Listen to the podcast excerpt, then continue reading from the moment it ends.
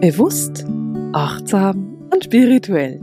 Herzlich willkommen in der 164. Podcast-Folge von Seelenschimmer Herzensdialoge. Gespräche mit Marisa. Ich bin Marisa, ich bin spirituelle Lehrerin, ich bin Medium und Autorin und vielleicht weißt du das von mir, ich reise sehr gerne. Und darum befinde ich mich im Moment an einem Ort, der für mich ein Kraftort ist, aber das ist sehr persönlich Nichtsdestotrotz möchte ich heute mit dir über das Thema Leylinien und Kraftorte sprechen. Und damit es auch so richtig stimmig ist, habe ich in meinem Räucherstöfchen heute eine wunderbare Räuchermischung, die heißt Yggdrasil, also ist nach der Weltenesche benannt. Ich habe diese Räuchermischung gerade in Glastonbury gekauft und mag sie wirklich sehr, sehr gerne. Und ich habe Yggdrasil heute gewählt, weil die Weltenesche, das ist so der, ich weiß nicht, ob du diese Geschichte um die Weltenesche kennst, aber das ist so der Baum der Welt. Und natürlich ist der Ort der Weltenesche ein Kraftort. Natürlich ist es ein Ort, wo man sich eben mit seinem Tiefsten verbinden kann, mit der Erde verbinden kann und die Erde wirklich wahrnehmen kann. Und wenn wir vom Thema Kraftorte sprechen, dann sprechen wir ziemlich automatisch auch vom Thema Leylinien. Und bevor wir uns jetzt allzu tief in diesen Podcast stürzen und ich mit dir über diese verschiedenen Themen reden kann, will ich dir für heute ausnahmsweise eine kleine Gebrauchsanweisung oder ein Inhaltsverzeichnis für diesen Podcast geben. Ich will nämlich das Thema Kraftorte in zwei Kategorien unterteilen. Auf der einen Seite haben wir die offiziellen Kraftorte und darüber werden wir gleich im ersten Teil sprechen. Und auf der anderen Seite gibt es die inoffiziellen Kraftorte und darüber sprechen wir dann im zweiten Teil des Podcasts. Einfach, dass du weißt, sind für mich sind zwei Themen in diesem Podcast drin und ich will einfach über beide sprechen. Das Wort Leylines oder Leylinie hast du bestimmt auch schon mal gehört. Die Leylinien werden auch heilige Linien genannt und das ist eine Anordnung von geraden Linien. Und zwar geht es dabei darum, dass auf einer geraden Linie Landmarken verbunden sind. Gerade in England und Wales kann man das zum Beispiel sehr gut sehen mit prähistorischen Kultstätten, mit Kirchen, mit Megalithen, die dann einfach so auf einer Linie sind. Und das nennt man dann eben so diese heiligen Linien oder diese Leylines. Und diese Leylines kann man über mehrere hundert Kilometer erkennen. Also die können mehrere hundert Kilometer lang sein.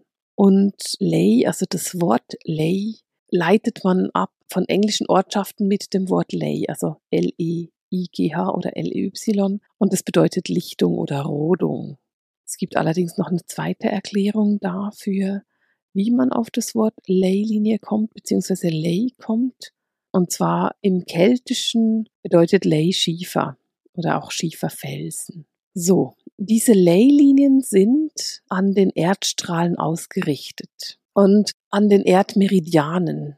Ich bin sicher, du hast auch schon von Meridianen gehört und da gibt es ja im Körper ganz unterschiedliche. Ich weiß, dass einer der Meridiane mit der Blase zu tun hat und wahrscheinlich hat ein anderer mit der Leber zu tun. Aber ich oute mich mal wieder als Mensch, der medizinisch nicht so bewandert ist und deswegen kann ich es dir nicht so genau sagen, wie du vielleicht weißt. Grundsätzlich geht es aber eben darum, dass es nicht nur in dem Menschen Meridiane gibt, sondern eben auch auf der Erde. Also die Erde hat auch Meridiane.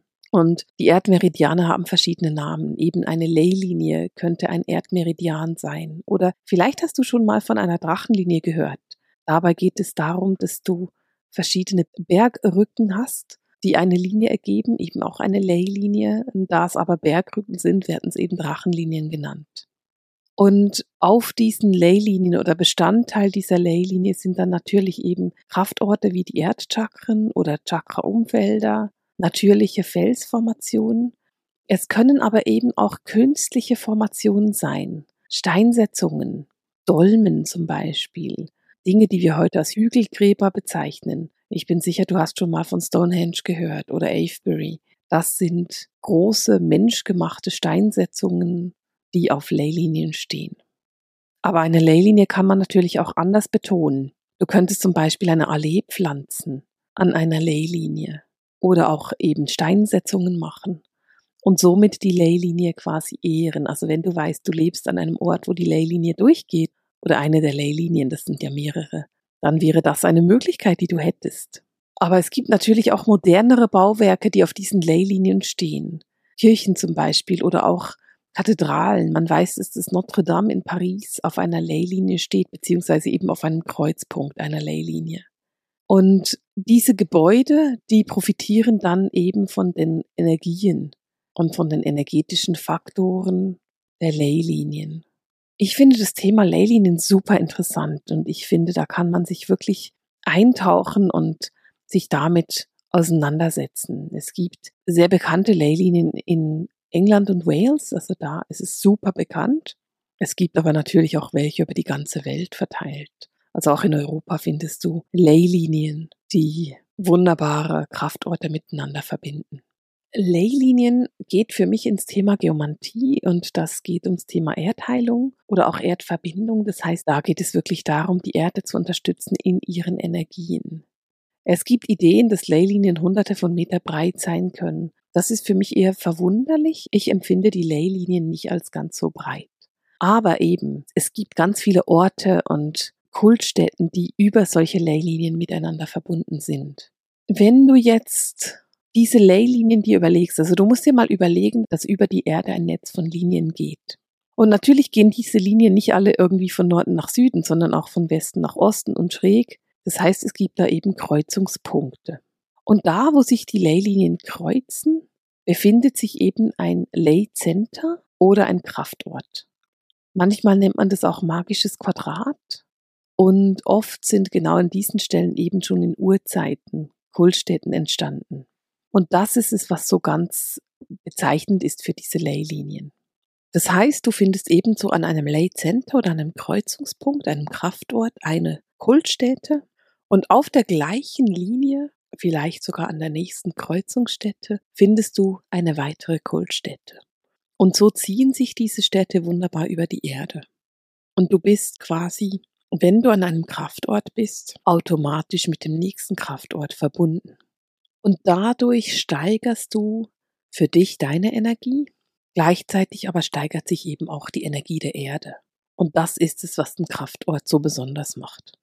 Nun wurden diese Kraftorte aber nicht nur für positive Dinge gewählt, sondern es wurden eben auch Kraftorte gewählt, um darauf Städten zu bilden, die vielleicht nicht über jeden Zweifel erhaben sind.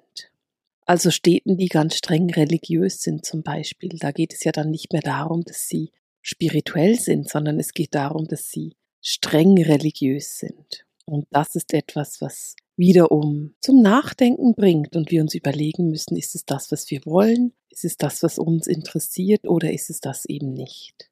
Und es geht immer darum, dass du für dich fühlen kannst, ja, der Kraftort fühlt sich für mich gut an und entspannt oder nein, bei diesem Kraftort ist irgendwas noch nicht gut, da ist es noch nicht so entspannt und da muss man noch was verändern.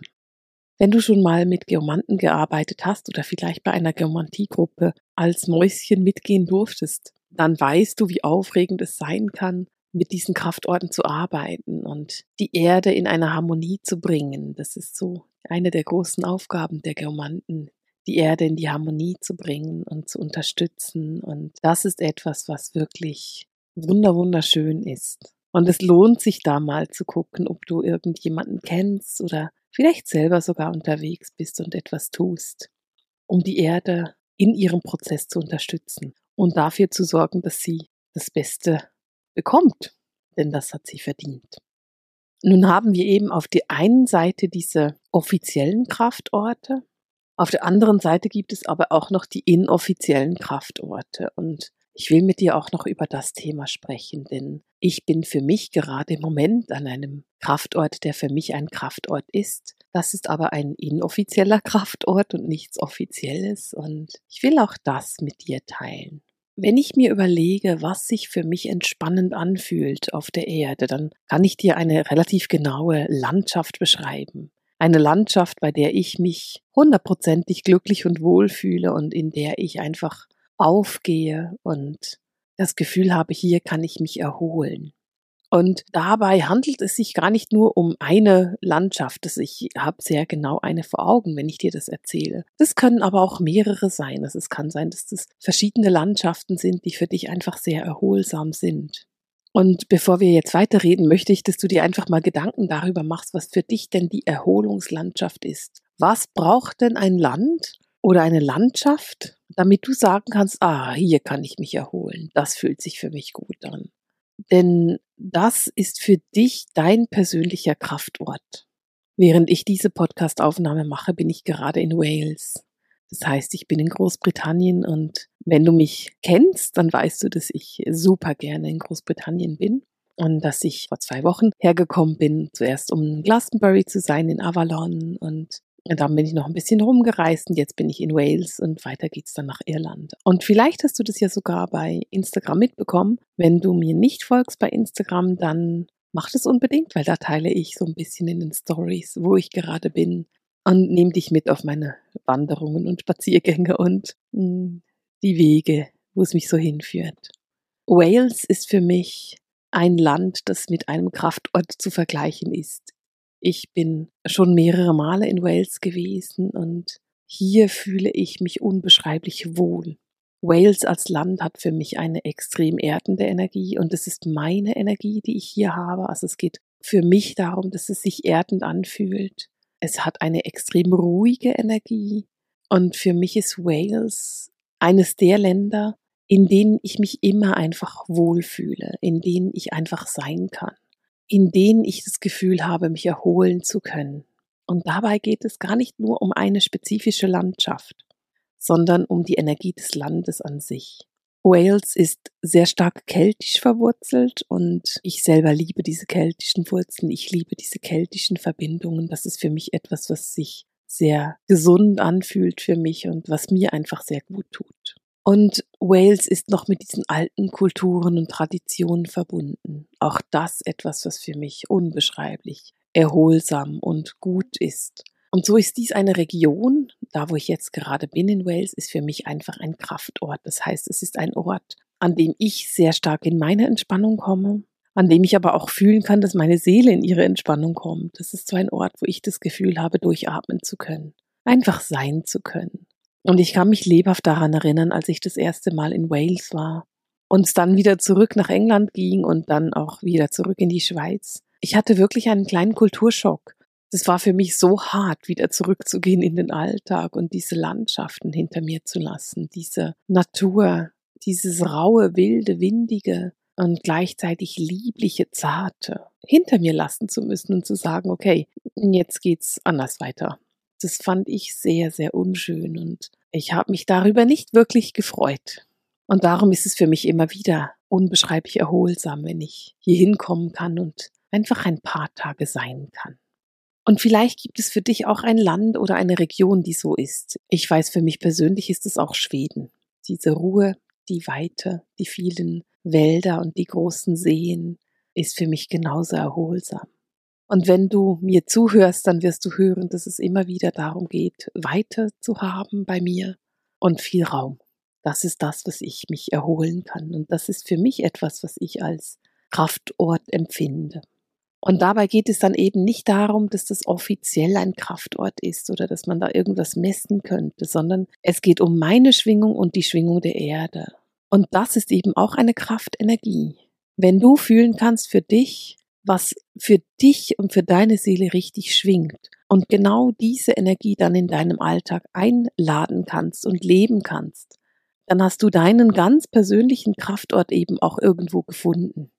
Und für mich ist es total wichtig, dass du dir dessen bewusst wirst, dass du dir bewusst wirst, ach so, das ist für mich ein Kraftort oder hier kann ich total meine Seele hängen lassen.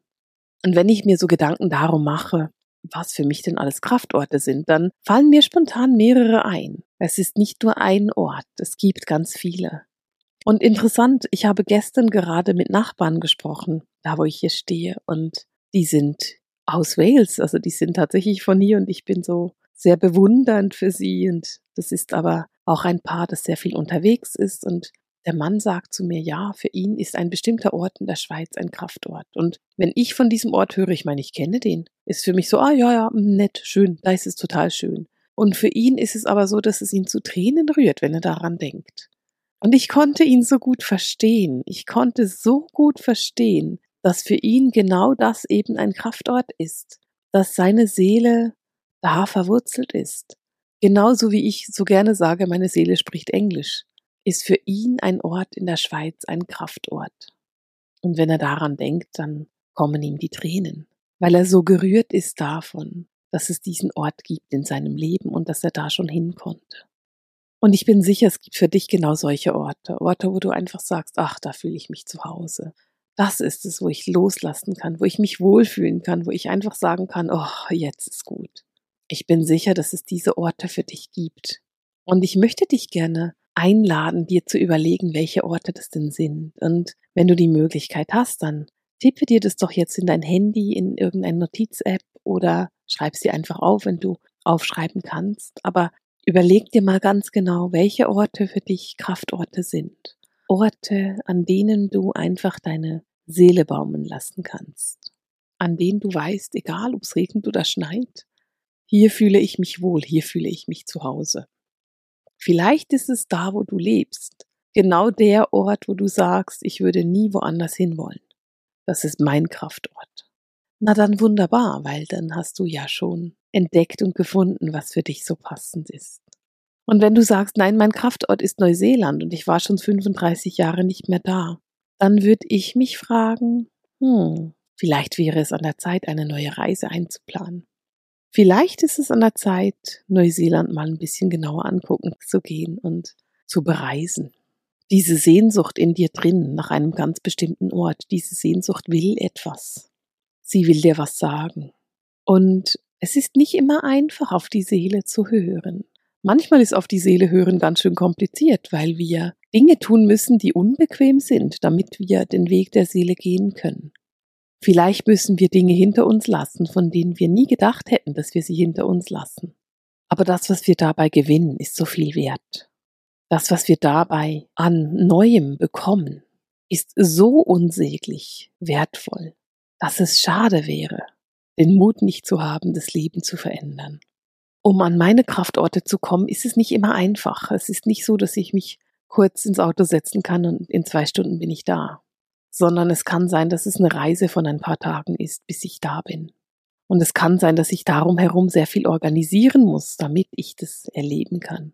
Aber es lohnt sich. Denn die Zeit da zu verbringen, wo es dir eben gut geht, wo deine Seele zu Hause ist und wo du deine Seele baumen lassen kannst, ist etwas, was so unbeschreiblich wertvoll ist, dass auch ein größerer Aufwand immer noch lohnenswert ist dafür, es zu erleben. Und darum hast du dir es vorhin aufgeschrieben. Darum hast du dir vorhin aufgeschrieben, was für dich denn ein Kraftort ist. Damit du für dich entscheiden kannst, wann du deinen eigenen, deinen persönlichen Kraftort wieder besuchst. Ich wünsche dir einen wunderschönen Besuch oder eine schöne Planung dafür. Und ich verabschiede mich für heute mit dem Seelenschimmer Herzensdialog, den Gesprächen mit Marisa. Alles Liebe!